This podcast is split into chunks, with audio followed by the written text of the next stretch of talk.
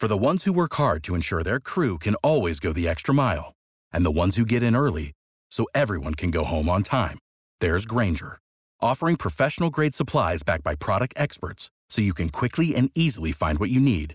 Plus, you can count on access to a committed team ready to go the extra mile for you. Call, clickgrainger.com, or just stop by.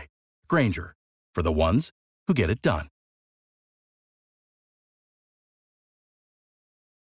Continuing coverage of breaking news out of Nassau County, where a manhunt is underway for a man suspected of shooting and severely injuring a sheriff's deputy. He shot one of our deputies. I would consider him dangerous and don't approach him. Patrick McDowell, the suspect's name. We have not yet been able to confirm the name of the deputy who was involved uh, at UF Health in Jacksonville on the uh, north side of Jacksonville now, critical care unit. And live team coverage continues at the hospital uh, in the Springfield area with Action News Jax's Alicia Tarancon. Any update from the sheriff's officer guidance on, on the deputy's condition?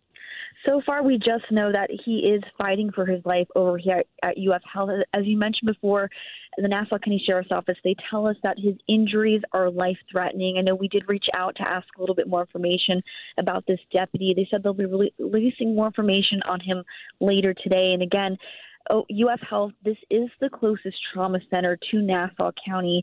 And throughout the morning, you know, we couldn't communicate it enough our thoughts are with the family of this deputy and the Nassau County Sheriff's Office. Of course, being in law enforcement, it's just a very dangerous job. One would imagine that at some point we'll see law enforcement there to uh, uh, huddle around the family and show them support, but there's still a manhunt underway for the suspect. So I'm imagining you're not seeing a whole lot of presence there, huh? No, still, it seems to be the, the typical operation here at UF Health. I know we're we're monitoring the situation, and at this point, we're really just waiting for for any updates on on how this deputy's doing. And of Indeed. course, we're going to be updating you throughout the day. Yeah, if you get any information, Alicia, let us know. We'll get you right back on the air, and we'll stay up up to date with the Nassau Sheriff's Office as well throughout the morning. And that search for the sheriff, uh, excuse me, for the suspected shooter uh, continues at this hour. You can see an updated photo and description of Patrick McDowell in our story that we pushed out earlier in the WOKV app.